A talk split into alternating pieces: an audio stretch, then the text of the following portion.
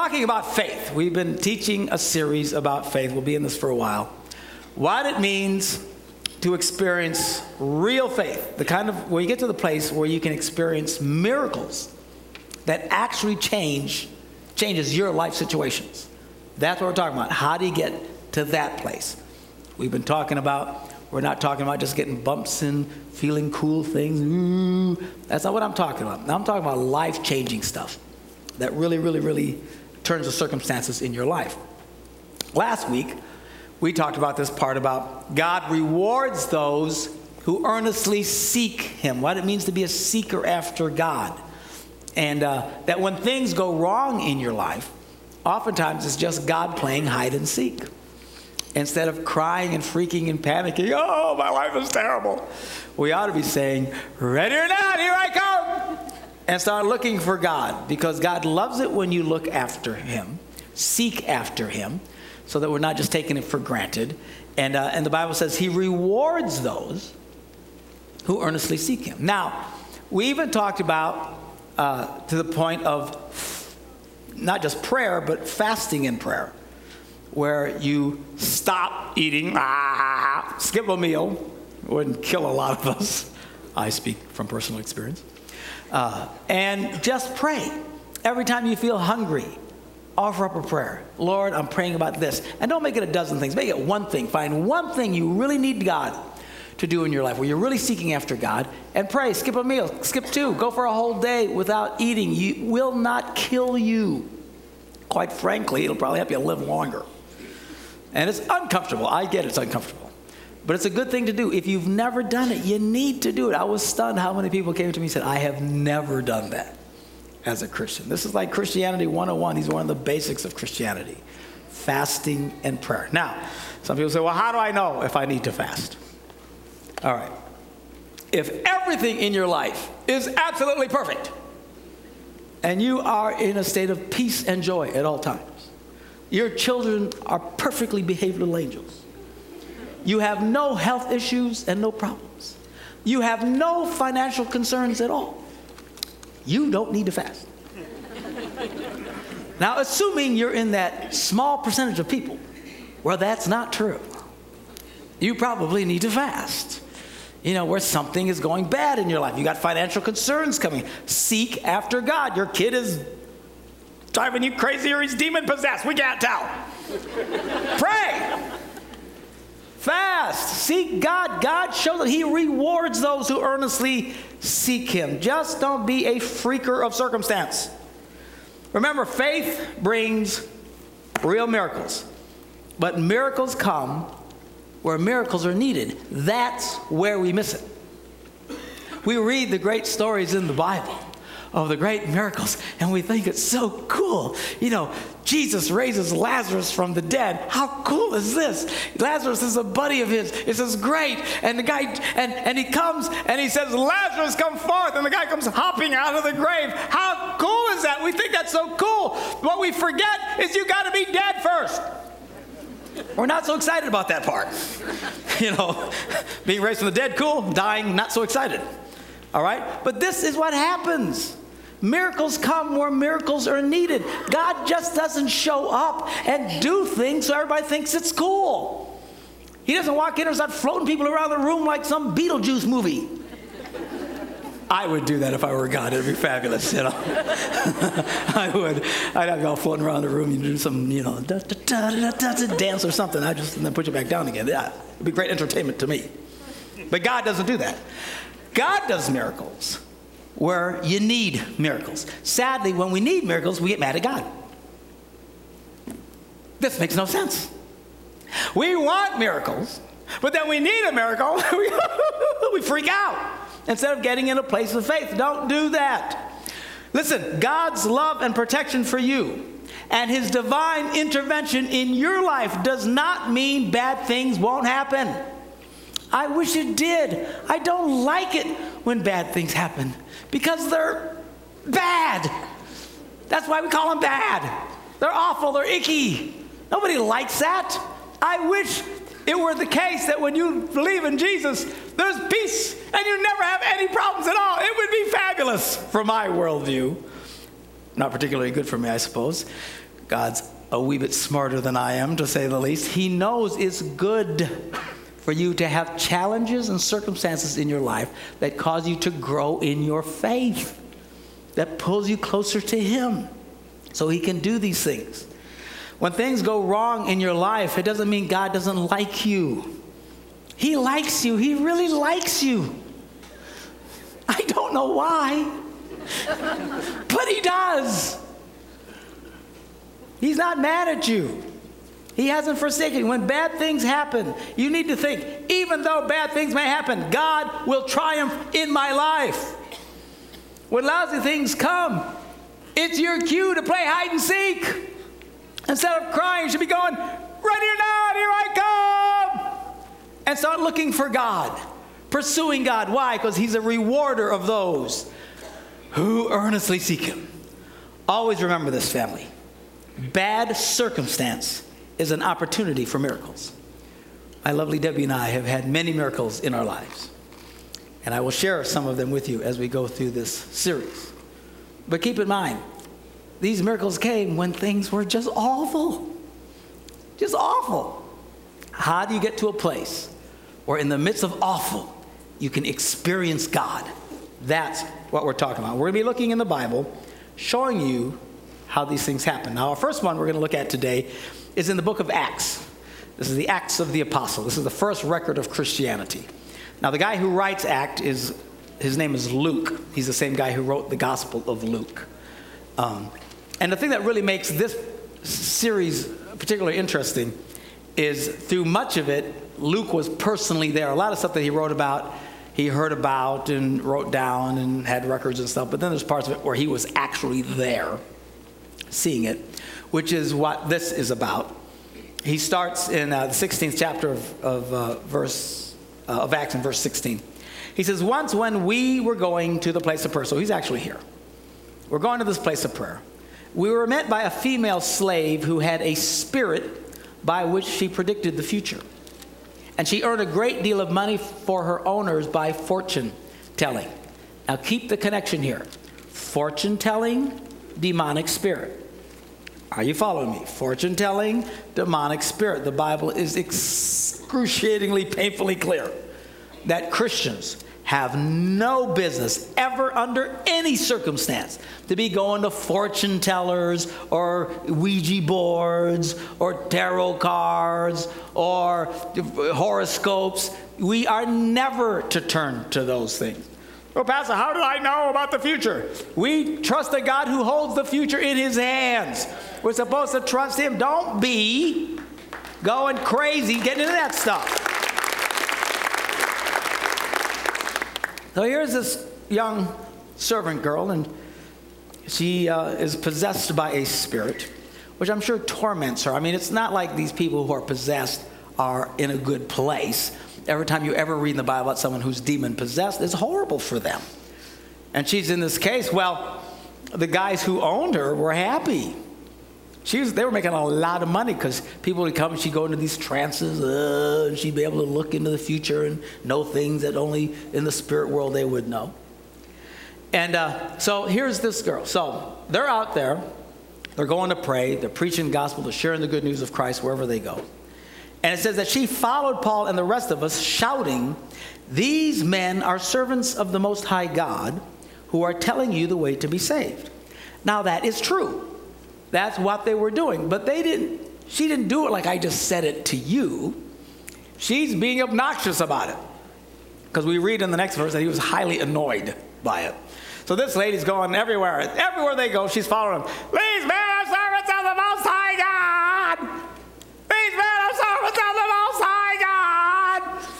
You know, this is obnoxious. This lady's crazy. Possessed of the demon, just being irritating all the time. Reminds me of a lady in a church once. she wasn't demon possessed that I know of. but she was so clueless. She was so obnoxious. She, you know, we say amen in church, and that's cool. You can say amen. I say something, you go, yeah, that's right. Oh, I mean, that's cool. But this lady would never stop. She was just constantly, amen. That's that's right. Yes, yes. Oh, yeah, oh, yeah. Uh-huh, uh-huh, uh-huh. I mean, it's just obnoxious. She wouldn't stop. I could say, don't say amen. She'd go,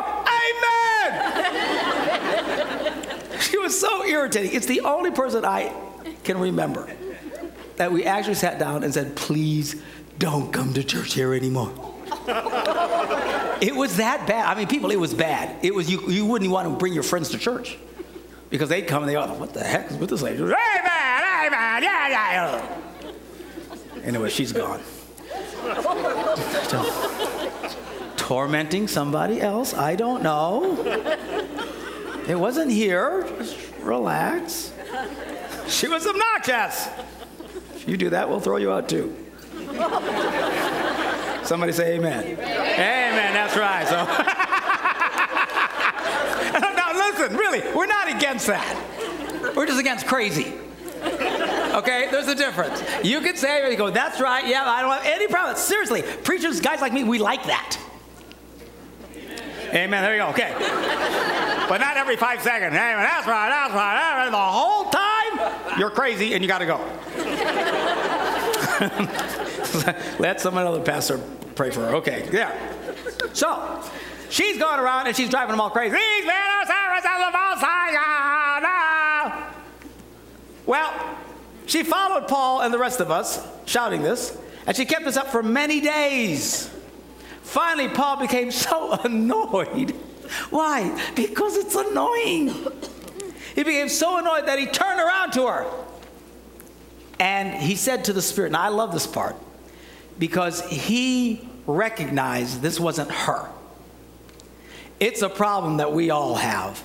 We tend to fail to separate people from their sins. You know what I'm saying? People do things and then we nail them with that label. You know, someone commits adultery, they're always an adulterer to us. Someone steals and they're always a thief to us. And we, we tend to peg people like that, which we shouldn't do. Okay? The Bible teaches us God separates us from our sins. We need to learn in dealing with people that we need to separate them from their sins. Right? I mean, the good news is, is you don't know the sins of the person you're sitting next to right now. If you did, a lot of you would sit further apart. You know. Ooh, I didn't know you used to do that. You know, we got some pretty exciting stories around here. We really do. You would be shocked. It's I'm always amazed. Some of the nicest people in the world. You used to do what? I mean, it's pretty shocking. But uh, anyway, Paul had enough sense to realize this wasn't her. This was something in her, and he recognized that this was a spirit that was tormenting her. And he says to the spirit, "In the name of Jesus Christ, I command you to come out of her." And at that moment, ugh, the spirit leaves her.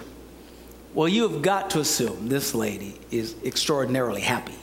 Every time in the Bible, when you read about someone who's tormented by a spirit and suddenly that spirit leaves them, man, they are very happy. They are joyous. They are overwhelmed. This girl, probably for the first time in her life, was freed of this tormenting spirit that was in her. Probably went to her masters just celebrating. Oh, I feel so changed. This is fabulous. But the guys who owned her put two and two together. went, Wait a minute. Now she can't fall into trances until the future. Now they've lost their cash cow. It says in the next verse that when her owners realized that their hope of making money was gone, ooh, and people don't, you know, really get ticked off when you mess with people's money. Some of the nicest people in the world. I see it when we take the offering. Some of y'all just. like you're giving birth, you know. I thought we needed to have Lamaze classes for the offering, so you. Keep breathing. Yeah, people, don't like to be separated from their money, you know. well, these guys were furious. Oh, false! Crying out loud! No, she can't do this, and now you're costing us a lot of money. So they got really ticked. And they grabbed Paul and Silas and they dragged them into the marketplace to face the authorities. And they brought them before the magistrates and said, These men are Jews, and they're throwing our city into an uproar by advocating customs unlawful for us Romans to accept or practice. Now, that wasn't true. What the demon girl was saying was true. She was just very obnoxious about it. What these guys said was just lies because they weren't advocating uh, sedition and, and, things that were against the law. Okay, so um, the, then the crowd, it says, joins in the attack, and they get just in a complete uproar. Now, these people are, a lot of this is cultural based. You know, we're not talking Northern European background, which a lot of you have, you know, just very calm people. You know, uh, there's cultures where they're not so calm, like mine. okay? And, uh, and other cultures, and this is the Middle East, and, and to this day, when these crowds get into a lather, they get into a lather. I mean, you see them all, they're pulling and chanting and going crazy. This is culture for them. It really is. It's not that they're crazy. They're acting crazy, but they're not really crazy. It's just culture. So they got these people in a, tizzy, and they're all just in an uproar, and uh, they're just having a fit. And uh, so the crowd joins in. They're going crazy. So the magistrates ordered, you know, because the magistrates just wanted to calm the crowd down. I can't imagine a politician just trying to calm people down, but they did. And uh, so they just gave them what they wanted, and they said, uh, where am I? They ordered them to be stripped and beaten with rods. Now, they hadn't done anything wrong.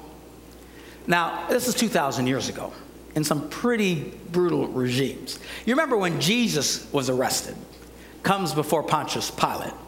Pontius Pilate adjudicates the situation, interviews him. After listening to everything, he said, I find no fault with him. Therefore, I will have him beaten within an inch of his life. Hello? I'm thinking, no fault, I'm going home. Their version of, okay, you're not guilty, so we're to beat the snot out of you. That's what happens to these guys. They get in, and as soon just the fact that people are upset, they would beat a completely innocent person within an inch of their life just to calm down the crowd. I mean, when you got arrested in these situations, this is bad for you. They can either kill you or find you not guilty, which means they'll beat the snot out of you. Wonderful choices here, right? Bad and worse. So that's what they do to Paul and Silas. So the Bible says uh, that they arrested them after they had been severely flogged. Now, I've never been flogged, but it can't be good much less being severely flogged. And these guys were beaten within an inch of their lives. I mean, when they would take people, you've seen the movies, they'll take and they'll, they would just take rods and whips and just wail on the backs of these people. People, even whom I find no fault with them. They haven't done anything wrong, but let's beat the snot out of them. And so they do this. So they do this and they, they beat them within an inch of the life, and then they were thrown into prison. Now, this is not Brown County lockup. Okay, this is not 21st century prison system. This is 2,000 years ago. Can you imagine what a prison was like back then? Especially in a culture when you're not guilty, they beat the snot out of you. This is not a good place with the sordid aromas that filled the air and the big creatures running all over the ground. I'm sure it was a horrible place. So they beat him they throw him into prison. The jailer was commanded to guard them carefully, so when he received these orders, he put them in the inner cell and fastened their feet in stocks. This is a bad day. Now, these guys had been doing everything right. They were serving God, they were helping people, they were praying for people. This girl who was possessed of a demon set her free. They're going around everywhere, just advancing the fact that God loves you.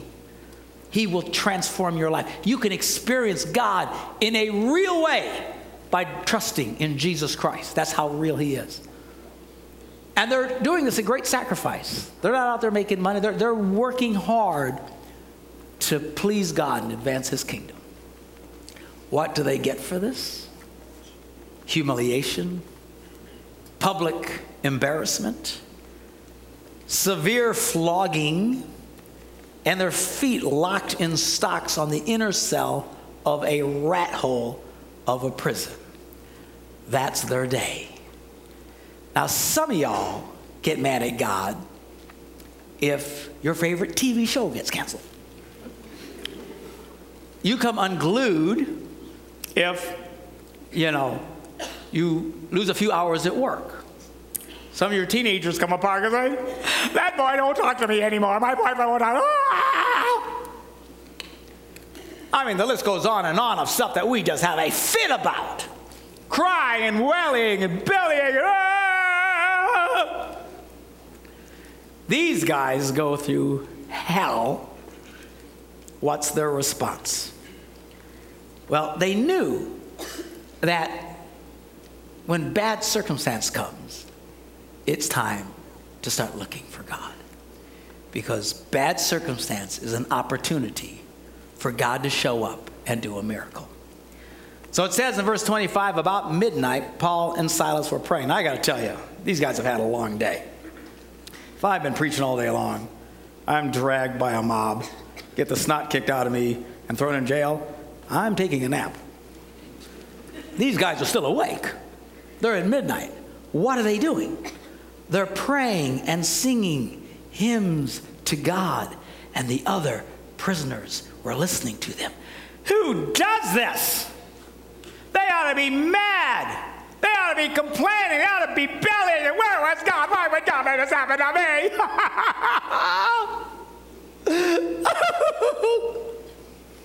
and they're singing in the midst of the worst day of their lives. They're lifting their voices and they're praising God. Who does that? People of faith. That's who does that. People who learn how to seek after God do that. That's why the Bible says to celebrate when things go wrong in your life. Call up your friends. We're to have a party. What are we celebrating? My life stinks. Come on over. We're going to have a great time. We're going to have brats. It's going to be fabulous. Listen to me. This is powerful stuff. The other prisoners are listening and they are just amazed at these guys. You see, when your life is not having any challenges and you're happy, that doesn't say a whole lot to people. They just think you're lucky. They just think it's great. If you have a good marriage, it's because you married the perfect woman. That's why. She's perfect. That's why you're happy all the time. That's why I'm trying to marry the perfect woman. What a lucky guy. You don't have any bills that's to pay. That's because you got so much money. You got so much money. Oh, you're just lucky. I said, well, I just praise the Lord. They go, yeah, yeah, yeah, lucky. But when you are celebrating life, and still thanking God and grinning from ear to ear when your life obviously is struggling. That speaks to people. And more importantly, it speaks to God. Because that's when you're playing hide and seek. Remember, the game's rigged. God will always make sure you find him. These guys are singing, worshiping God. Everybody's listening. God's listening. Say, okay, it's time to rock this joint. So the Bible says suddenly there was such a violent earthquake that the foundations of the prison were shaken. At once, all the prison doors flew open and everyone's chains came loose. God shows up. And it's not just the earthquake. The earthquake, you could explain the doors popping over, but when the chains just fall off people's arms, God has shown up. Wow. And what's interesting is not only were Paul and Silas set free, it says they were all set free. Everyone's chains came loose. So you start walking free, man, the way God wants you to free. Not only will you be free, you'll start lifting up people around you, setting them free. Well, the jailer wakes up, and when he saw the prison doors open, he freaks. And he drew his sword and was about to kill himself. Why? Why would you do this? You didn't even have a chance to explain. He didn't even think, let me get a chance to explain what happened. Because remember, this is a brutal culture. When you're not guilty, we beat you within an inch of your life, throw you into a scummy prison.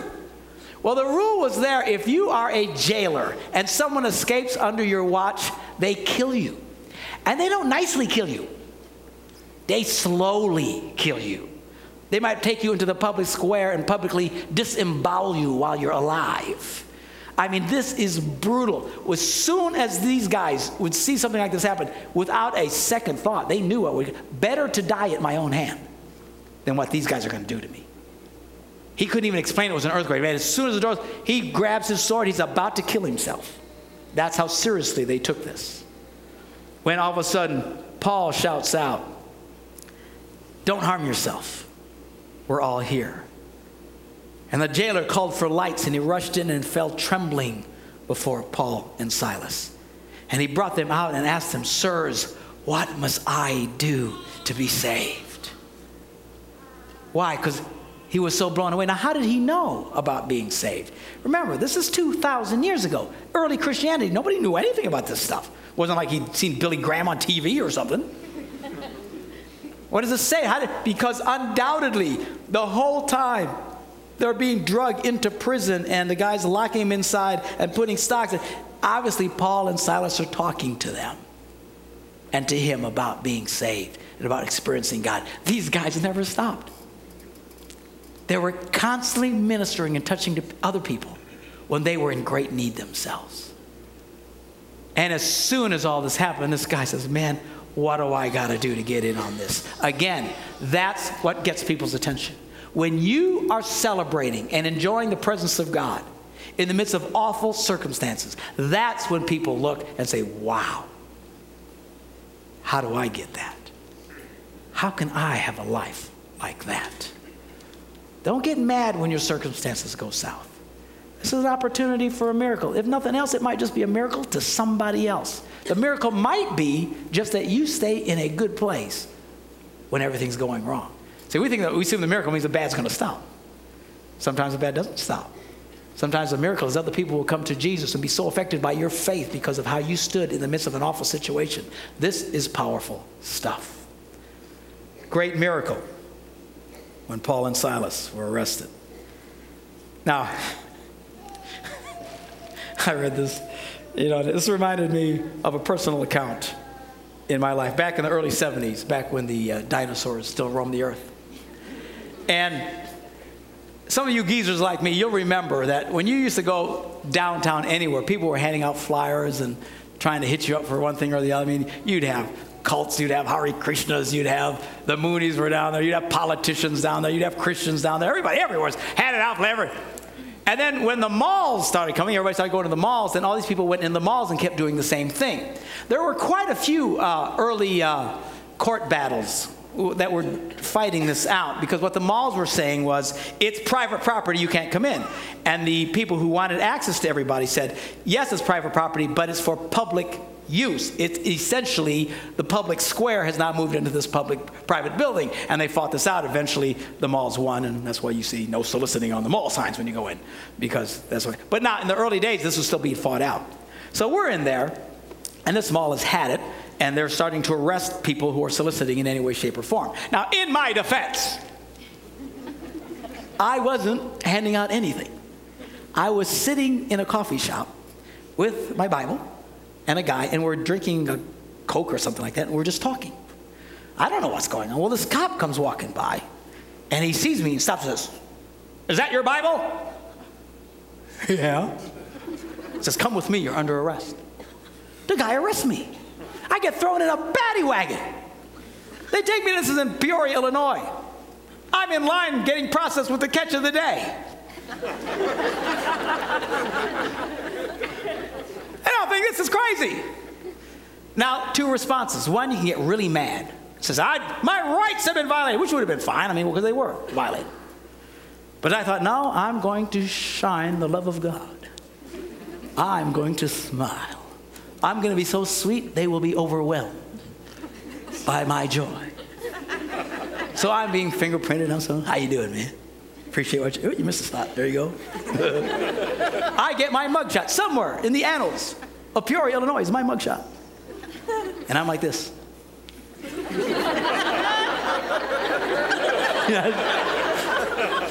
I'm back in line. I'm just, how you doing, man? Just, I'm not mad. This is all cool.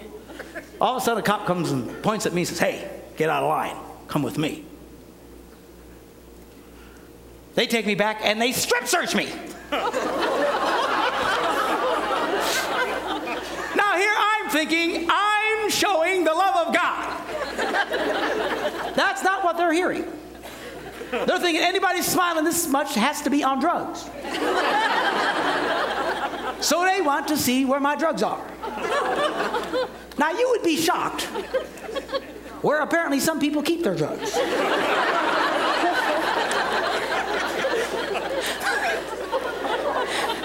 Now I gotta tell you, if I have drugs, I ain't putting them there. and I ain't smoking them if I do, I'll tell you that right now.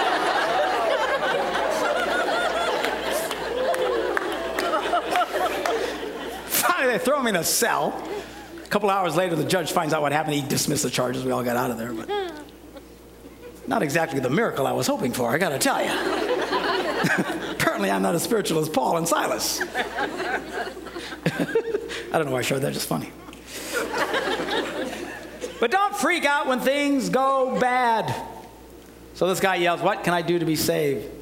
And I said, Here's how you do it believe in the Lord Jesus, and you'll be saved. You and your household. And they begin to pray with him and his family. They all become Christians. They baptize them right there on the spot and help to change their lives for eternity.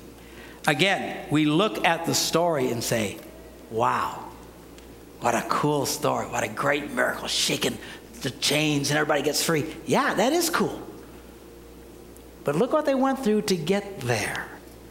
Don't get discouraged when things go south in your life. This is an opportunity for you to step up and trust God for a miracle.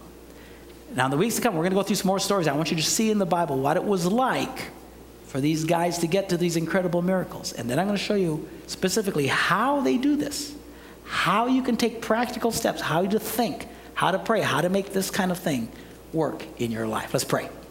Father, we thank you for your word, your encouragement of faith.